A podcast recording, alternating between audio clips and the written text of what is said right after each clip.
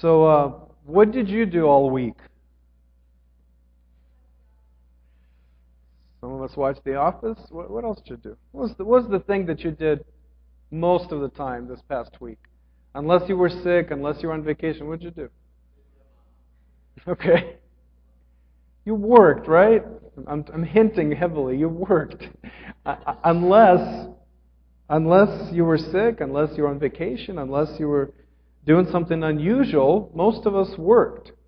And you probably put in at least 40 hours, maybe more, maybe much more, some of you.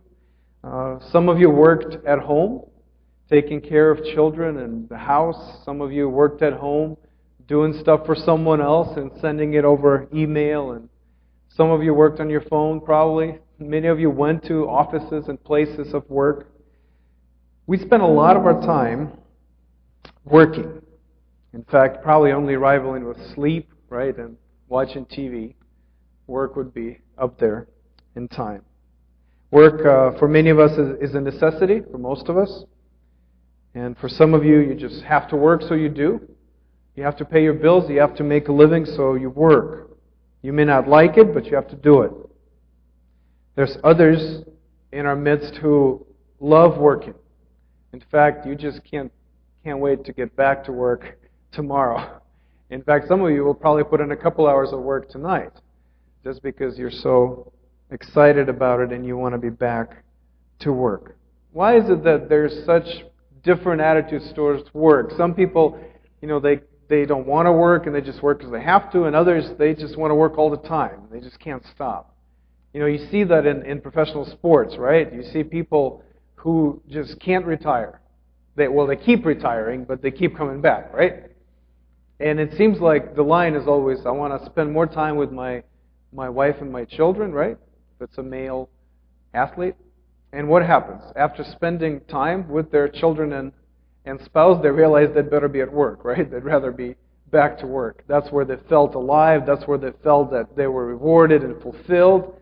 And so they say they're going to retire and they come right back. And then they retire again and they come right back. We've seen it so many times.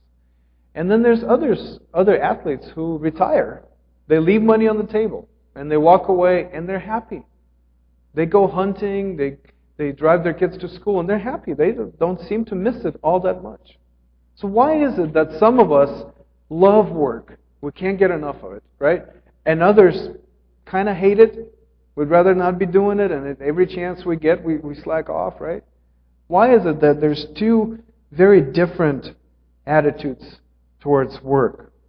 And I guess the main question would be what is the right attitude? What is the biblical view of work? And that's what we're going to be talking about today. We will see that the Bible ascribes tremendous dignity to work. So it's good, work is good but also that the Bible exposes the danger of work. The biblical view of work is neither too high nor too low. And to maintain this just right attitude towards work, we need to figure out what is the appropriate drive, what is the appropriate desire and motivation behind this kind of approach where work is important but not too important and not less important than it should be. So that's our outline. We'll talk about the dignity of work, secondly, the danger of work, and lastly, the drive, the appropriate drive for work. So let's read our passage. We're in Ephesians 6. If you'd like to turn there, we're working through the book of Ephesians. We have one more sermon, maybe two if I'll stretch it out, we'll see. But one more for sure next week, and we should be able to finish the book. This is Ephesians 6, verse 5. Bondservants, or slaves, same word, obey your earthly masters with fear and trembling, with a sincere heart, as you would Christ, not by the way of eye service as people pleasers, but as bondservants of Christ, doing the will of God from the heart, rendering service with a good will as to the Lord and not to man knowing that whatever good anyone does, this he will receive back from the Lord, whether he is a bondservant or is free. Masters, do the same to them, and stop your threatening, knowing that he who is both their master and yours is in heaven, and that there is no partiality with him. That's our passage. Talking about slaves and masters, and we'll see how that relates to us today as we think about work. Let's talk about this dignity of work. Paul, first of all, addresses slaves, bondservants. He probably has in mind household slaves, those servants who lived with the family, did all the household chores, and uh, were part of the household, part of the family, but certainly had a, a distinction to them. They were slaves.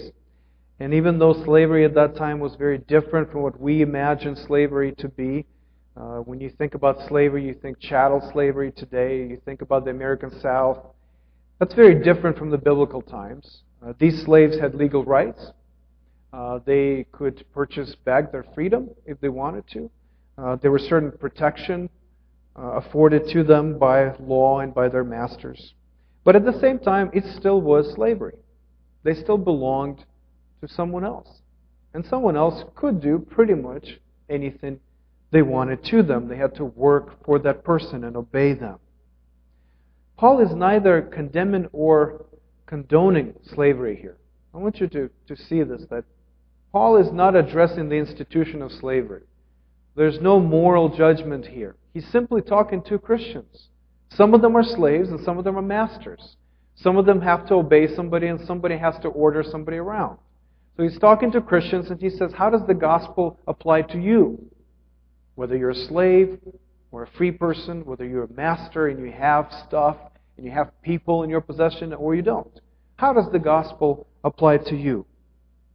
And so, by addressing slaves specifically, Paul is ascribing tremendous value to their work as slaves. Even though he's not talking about the institution, but he's saying you are in this position, you are a slave, you're a bondservant, and it matters how you live your life.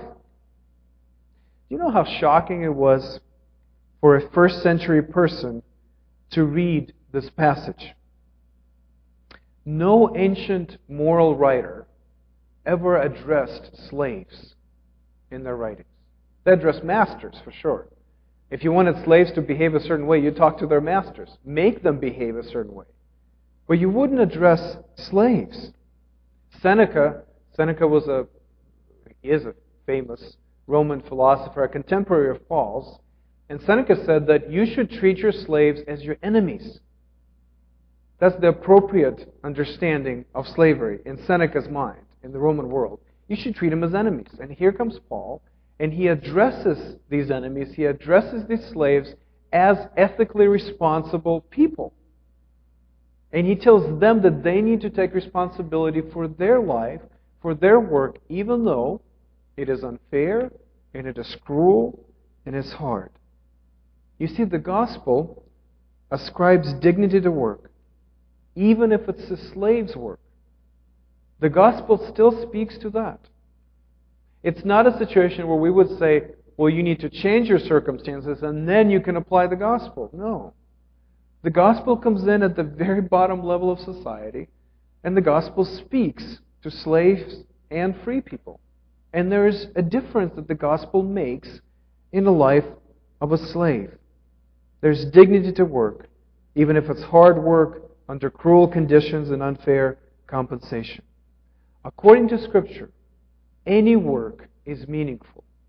Any work is important, no matter how lowly it appears to be. See, the gospel elevates work. And the way the gospel does it is by connecting this work to God Himself. Paul says that by obeying our superiors, our bosses at work, we're obeying Christ. Now, everything is different, right, if you look at it this way. If you're only thinking about obeying your boss and doing what they think you should do so that it appears as if you are doing a good job, that's very different from obeying somebody who knows exactly what you're doing all the time will reward you fairly for anything that you've done and knows your heart behind your work. And that's what Paul is saying. He's saying, yes, you have earthly masters. You have people over you in authority, whatever that may be in your office, your boss, whoever has your manager, your supervisor, whoever has any authority over you. He's saying those are earthly masters. But you obey earthly masters for the sake of obeying your heavenly master. And while your earthly master may not notice how well you do your job, and they may not compliment you, they may not praise you, they may not reward you, Christ sees everything that you do. And He will reward you for anything good that you've done at your job. You see, if you're only trying to please an earthly master, what do we do usually? We wait for them to show up, right? When they're passing through and you're working, all of a sudden you, you kick into a different gear, right? And it seems like you're super busy. You, you, you didn't even take lunch. You're just working so hard to, to please them. And you want them to see that, right? And as soon as they're gone, what happens? You go on break, right? You check your phone, go on Facebook. If you're only trying to please an earthly master, you will only do it when they're watching. But if there's another master, if there's somebody who sees you all the time, during your breaks, during the times when you get distracted, during the times of high productivity, it's different, isn't it? Your perception changes when you realize you're not just working for this human person, but you're also working for God Himself. If your boss doesn't see you, Christ still does. If your boss will not reward you, Christ will. And no matter your circumstances, fair, unfair, hard, or easy, whatever your position on the totem pole is in the hierarchy or the company that you work for, you are to work with a sincere heart, with a good will. This is, this is a radically different perspective, especially for a slave. Paul is saying it matters what you do all the time, and it matters how you do it. It matters the kind of emotions you bring into it, the kind of motivations, the kind of ambition you have. All of that matters, Paul says. Why? Because you're not really working for your boss, you're working for Christ Himself. Work is important because it is important to Christ. As you think about your job, yes, it's important because you have to pay your bills. Yes, it's important because that's how you provide for your family. Yes, it's important because you want to be a good testimony at, at your job. It's important because you do want to please your superiors most of the time. That's all fine. But the most important thing about work, the thing that gives dignity to your job, is Christ. He is watching you. He is pleased with your good work. He notices. He praises you. And any job, it doesn't matter what it is, any job is meaningful because of Christ. See, work is part of your discipleship, it's part of following Jesus. Oh, we separate those two, don't we?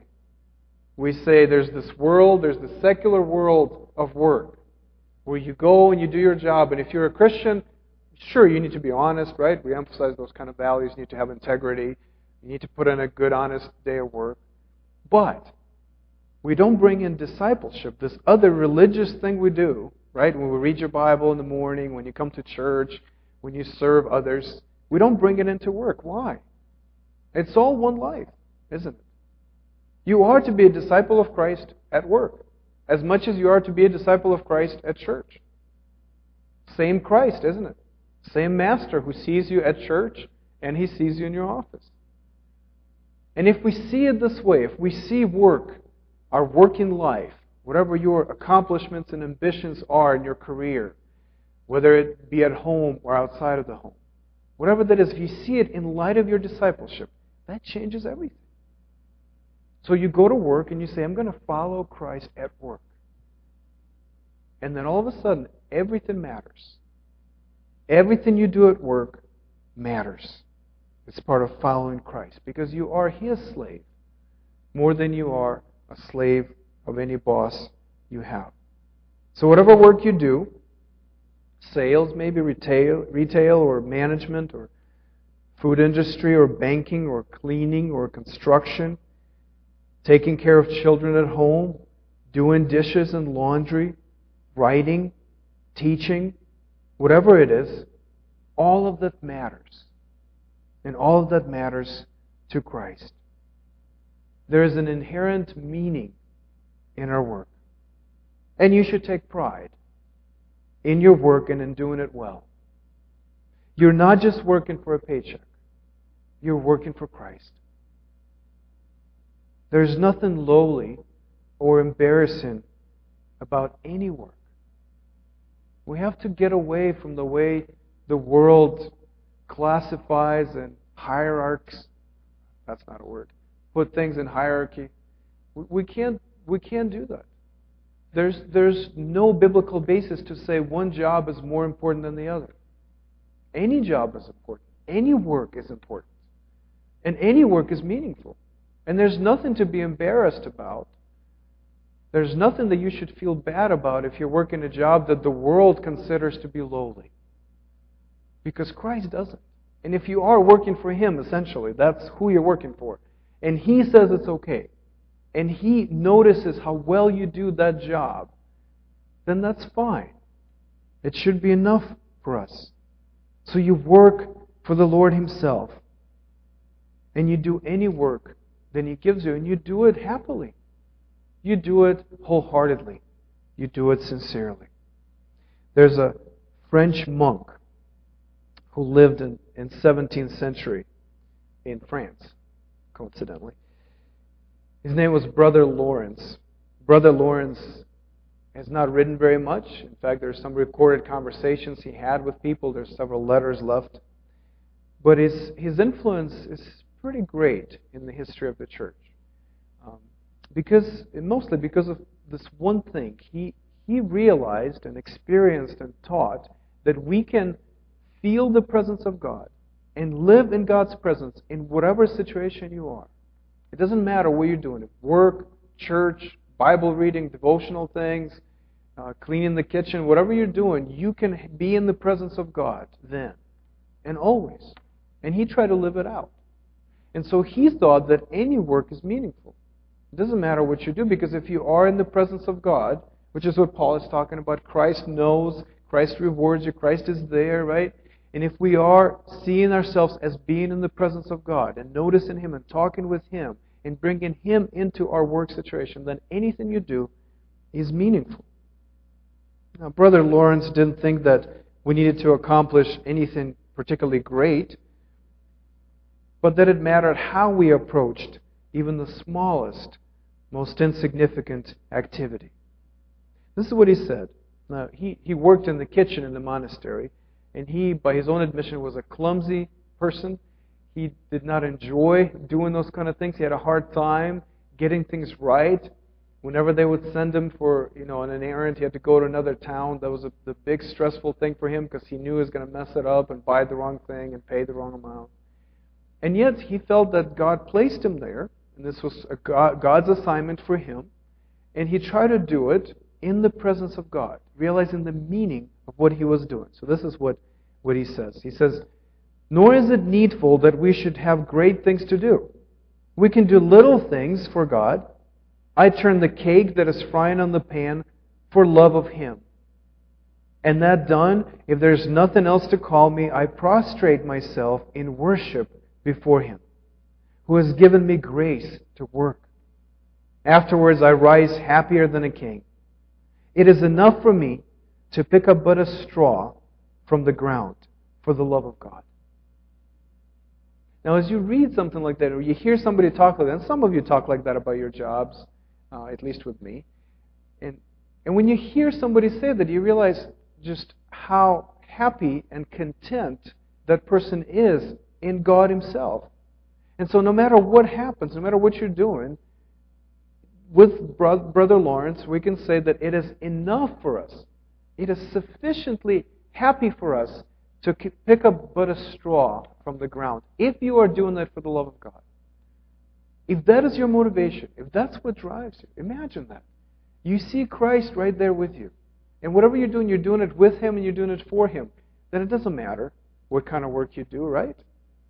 I mean, it matters based on your gifts and what God gives you, but it doesn't matter based on the prestige or respect or accomplishments that particular job can afford to. You. Now, that's the dignity of work. So the gospel elevates work and says any work is important because you're doing it for Christ.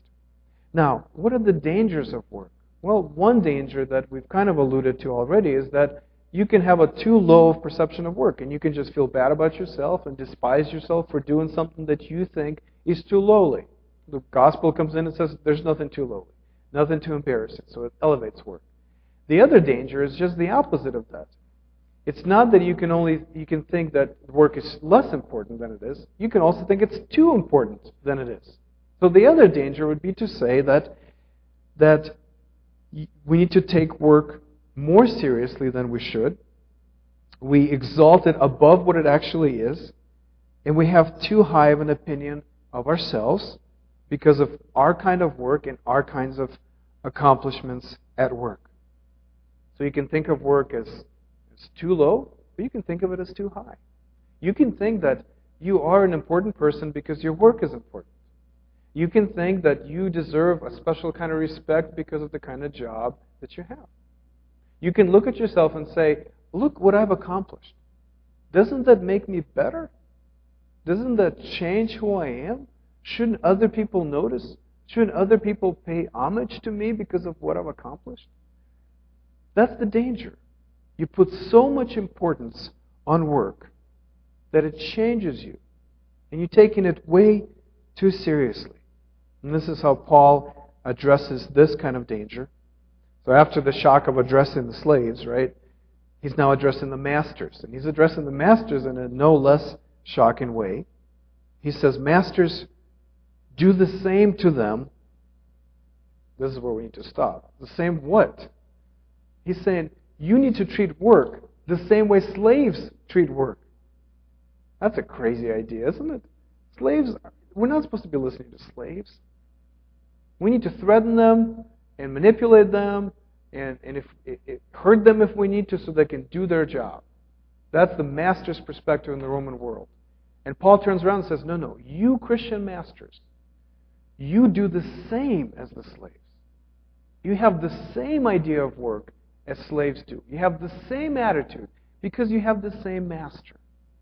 This is what Paul says. He says, Masters, do the same to them and stop your threatening knowing that he who is both their master and yours is in heaven, and that there's no partiality with him. Paul is saying is that slaves and masters, if they're Christians, have an essentially same attitude towards work. They're both groups are working for Christ, who is their master in heaven. And even though one group has an earthly master and the other doesn't, they have the same heavenly master, and they are to submit to him. There's an essential equality between the slaves and the masters because Christ is the Lord of both groups. One of the most surprising things about the early church was that if you would go to a church, first, second century Christians, if you would go into their congregation and you would participate in worship, you would see slaves and masters drinking from the same communion cup. Scandalous anywhere else in, the, in Roman and Greek societies.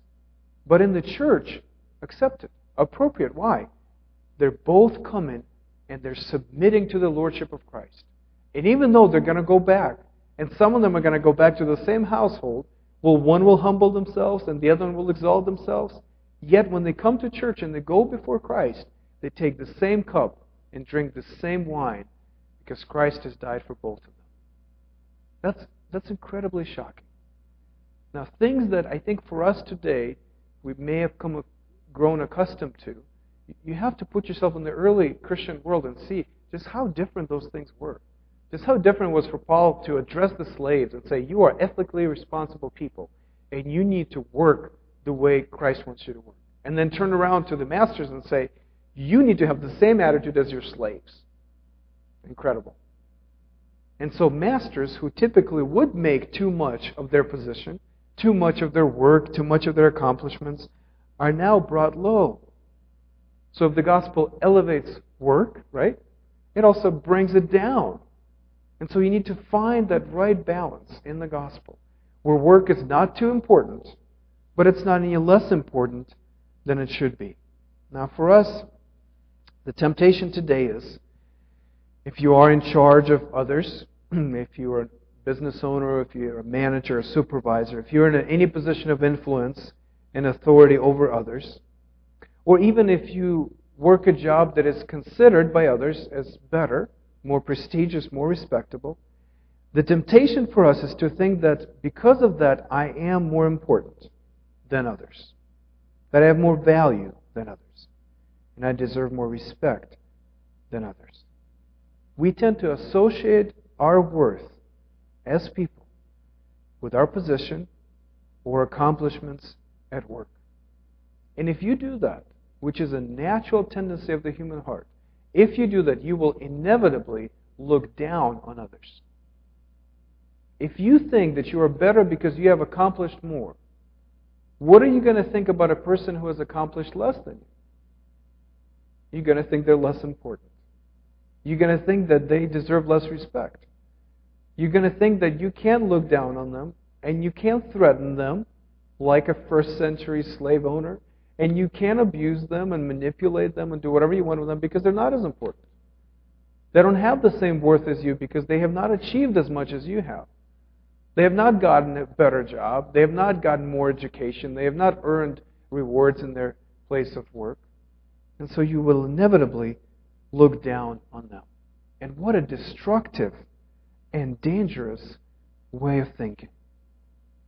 And that's what that's exactly what made those masters threaten and beat their slaves. Exactly that. They didn't think the slaves were any worthy of respect that they would afford to, to another slave owner. They really thought they were better. Now, mind you, in the Roman world, slavery was not racial. That's, that happened later in other places. In the Roman world, you didn't have to be a different ethnicity to be a slave. So that idea that somebody is, doesn't deserve as much respect as you was not based on racial terms. Now, that's a whole other problem. Here, the problem we have is that you simply think you're better because you have more things, because you have more money, because you have accomplished more, because you feel that you deserve more respect because of what you've done, your accomplishments. Now, that's first century, right? Does it apply to us? Yeah, of course it does. Don't you look down on people? Don't you look at somebody and say they don't deserve as much respect as I do because of what I've accomplished? Don't you ignore those who have a lower station in life than you have? If you work in an office, for example, do you show respect to the cleaning staff when they come in? They're very quiet usually, right? They kind of go about their business, try to get things done and do it well. You even say hello to them. And if you don't, if it's like they don't exist, absolutely you think you're better because you work in the office and they come and clean your office. How about if you're a business owner or, or a manager that has a lot of influence over hiring and firing people and giving them bonuses, giving them enough hours to work? Do you threaten them? Do you manipulate them? Do you get them to do what you want them to do? Not treating them as equals because they depend on you? Because you can fire them and there's nothing they can do. You can cut their hours, and you know that that's going to affect their families. How seriously do you take those positions of authority if you are in one? How about people who are on welfare? If you work, you have a full time job, right? You pay your taxes. How do you feel about people who are on welfare and don't or can't work? Do you look down on them? If you do, you absolutely feel superior and you absolutely feel better because they don't have a job when you do. So you judge people's worth, human worth, based on accomplishments. You don't think there's inherent equality. You think equality is achieved through accomplishments. Why don't you get a job? And if you get a job and you do as well as I am, then I'll have a time of day for you. But no, if you don't, I don't have time. And as I'm speaking, all these things are in my heart because those are natural, sinful human tendencies. Let me throw one more at you that is often discussed at church. What if you're a mom or a dad who stays at home and takes care of children? Do you look down on those who work and don't stay home? Or vice versa? What if you're a working mom? Do you look down on those who stay home and take care of the children? If that's in your heart, you're just you're, you're judging people based on their accomplishments and based on their choices and based on their workstations. That, that's how you see the world. And that is very common. And all of us struggle with that. So, do you see how having a too high of a view of work, when you take it too seriously, when accomplishments, accomplishments matter too much, will inevitably make you proud and resentful and disrespectful? Okay. So, let's say we want to avoid that. We also want to avoid taking work less seriously than we should, thinking too little of work and despising ourselves, or thinking too much of work and despising others. So, how do we work well and with the right attitude and motivation? How do we treat others right, whether they are slaves or their masters? What is the proper drive behind the right way to work? Now, everything I've just told you sounds great, I think. It, it should sound great to you because our, our culture is in absolute agreement with that, by the way. You hear words like equality and dignity all the time, human rights, all the time. Inclus- being inclusive and being tolerant. That, those are all the things that we've just talked about. But it's not enough for me to tell you you need to do that, have you walk away, and then try to do it because it won't work. And it doesn't work in human society by and large. It doesn't. It's not enough just to know. It's not enough just to understand that those values are important, that we are to pursue them. Let me give you an example. You might know that I grew up in Ukraine. Until I was 13 years old, Ukraine was a Soviet republic. So I was brought up uh, in the Soviet educational system. Was uh, was was taught kind of the regular ideological things of of the Soviet educational system. And would you believe that the values I was taught in school were very much the values I just taught you from the Bible? Would you believe that I grew up learning these things equality of people, dignity, respect of others? That's what they taught me. That's what everybody learned in the Soviet Union. That was in every book. It's very clear that we are to respect others, that it doesn't matter what job you do, that a janitor is just as important and just as dignified and valued in society as, as an elite party official. Communist Party, not like a party planner, but Communist Party official. Is, we were taught is the same. We were taught that there's inherent dignity in work. I was taught a lot about work when I was growing up. Given that we were a peasant worker state, work was a big deal. Talked a lot about labor, celebrated labor. And yet, with all of that, being taught and growing up in that culture and, and being clearly taught these values, these biblical values. And by the way, for some of you, you know, this is a time when you cringe, right? Because the commies got that right, is what I'm saying. The communists got this part right. And as I was growing up in it, it seemed right. It felt right. And yet it didn't work. As I was getting older, I realized wait a second. Janitors are not treated with as much respect as the elite party leaders. Engineers seem to despise janitors. It, it, seems that the peasants can't leave their villages because nobody will give them a passport. They have to stay where they are. Why? They don't want them in the city. They don't like them. It seemed that there were certain professions that were well respected, and there's others that weren't. And it seemed like, even though we talked about this classless society as I was growing up, there's no classes, everybody's equal. Yet, it seemed like some people were more equal than others, as the saying went. Everybody's equal, but some people are more equal than others. Somehow, some people had certain perks in their jobs that nobody else had. And if every job is the same, if, if, you, if you're doing the same good for your society, for your community, why is it that some jobs are more honored than others and more compensated than others? Why is that? What, and I started seeing it growing up. I started seeing the inequality and how some jobs were not considered to be dignified. And then as I grew up more and more and realized that that's not at all how the Soviet society worked. In fact, lots of people had no incentive to work well, so they didn't. They would just slug off at work. Nobody would fire them because everybody's supposed to work. Lots of people stole from their work. It was a big deal when I was growing up. It was accepted. You had a factory job and they made wheelbarrows, you come home with a wheelbarrow.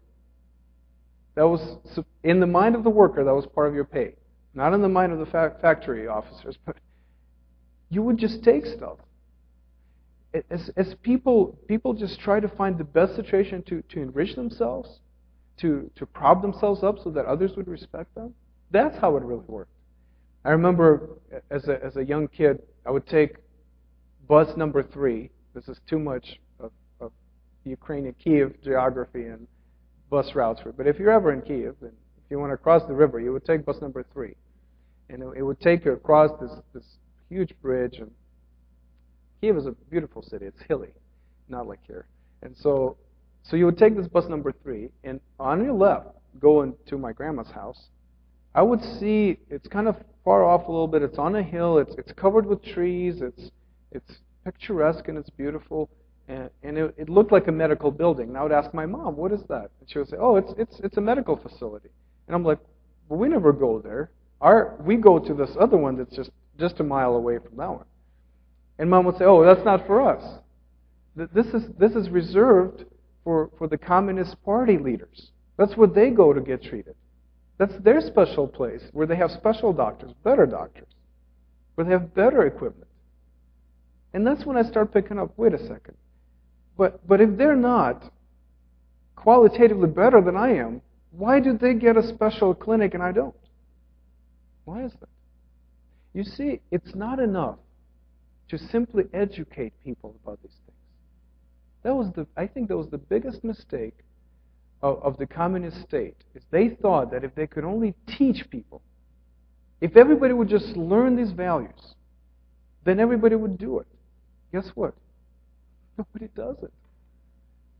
They, they, have, they fail to see and recognize that there is, there is this, this tendency in every human heart to elevate themselves and to treat others poorly. And no matter how much you hear about dignity and equality and respect, your heart is not changed through education. Now I'm giving you a little bit more of, of contemporary cultural analysis, aren't I? Don't you hear politicians talk about today? If we just, if we just teach them better, man, if we just put more money into our schools, train better teachers, if we put up posters against bullying, if we do all these things, then then our society will be different. Guess what? It doesn't seem to be any different. We've been doing it for a while. It doesn't seem like it's changing on this basic human level. We still disrespect others. We still look down on others that we don't think have accomplished as much as we have. There's still classes in this society.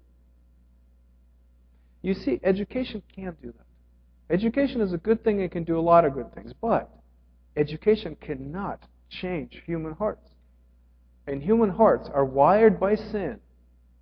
Everybody's sinful. Everybody's heart is wired against these values.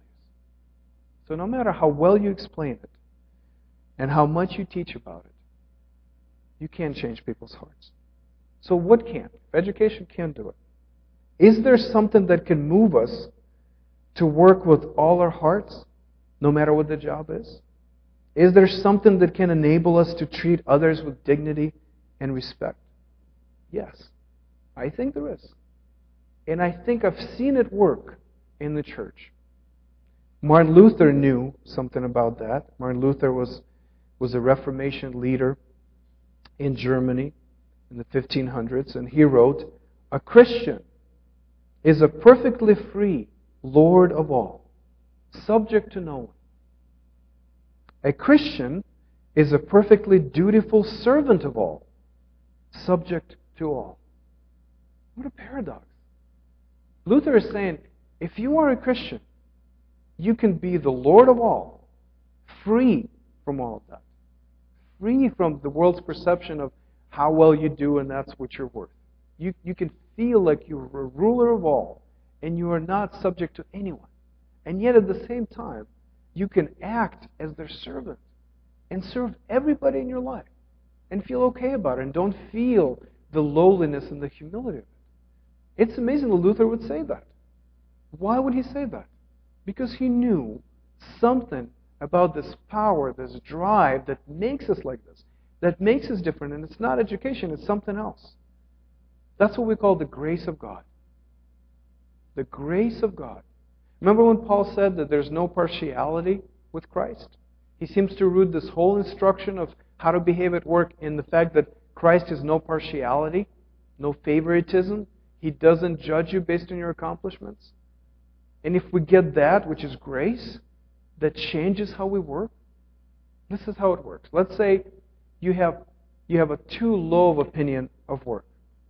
Well, if you understand that Jesus loves you by grace, that he loves you in spite of what you think of yourself, and how well you've done at your job, and how prestigious a job you got, if you realize that it doesn't matter how lowly you are in life, Jesus loves you, you will be okay with whatever job you do. And you would feel the dignity of what He has given you to do. If you have a too high of a view of work, and you realize that Jesus loves you not because of your accomplishments, that He's not looking at you and He's saying, Well, He's accomplished so much, now I have to love Him. Or I have to give Him something, I have to reward Him. That's not how Jesus sees you. If He sees you based on grace, meaning that you don't earn anything with Jesus, but He loves you anyway, then why would you look down on anyone else? All the same. We're all the same. That's where that equality comes in. You say we're all equal under the grace of God. Now think about Jesus, creator of everything visible and invisible, which is not even arguably, that's the best job, right? And he's the best at it. Created everything, visible and invisible, and did really well with it. This accomplished person, God and man, comes into our world. And what does he do? He assumes a position of a slave. Doesn't Scripture tells us that he became a servant for us? He became a slave for us? And he wasn't just threatened, right? He was killed. He was hurt. He was murdered. Why? In spite of all his accomplishments, what he got was a lowly, shameful death on the cross. Why? So he could extend grace to you. So that your accomplishments do not seem as important anymore and so that your failures don't bring you down so low anymore. Jesus came and he says, I need to save these sinners. And the way I will save them, I'll accomplish much more than they could ever do. And then I will give it all away and die for them and pay for their sins on the cross. Do you feel valued when you think about those kind of things? That's what's going to give you dignity at work. When you feel that no matter how well I do, no matter what lowly job I'm going to take, Jesus loves me. There's one passage in Scripture talks about the apostles arguing with each other, and they're coming to Jesus and saying, Jesus, would you do, do us this favor? I want to be at your right hand, and my, my friend here wants to be at your left hand. So let's just settle it right now. Who's going to be the most important person in the kingdom of God? And Jesus says, He says, You know that those who are considered rulers of the Gentiles lord it over them, and their great ones exercise authority over them. But it shall not be so among you.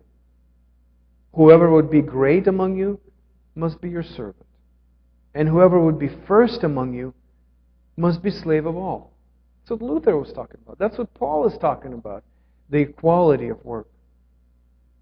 And that's where it's all rooted. Jesus says, Even the Son of Man came not to be served, but to serve, and to give his life as a ransom for many. How can we treat others well? How can we not attribute too much importance to work and yet not too little importance to work? You look at the cross and you see that the master of all became a servant of all and gave his life as a ransom for you. That means you're tremendously valued. And that also means that anything you have, any value you have, is given to you by grace. You didn't deserve any of that. You didn't earn any of that. You didn't accomplish anything for yourself.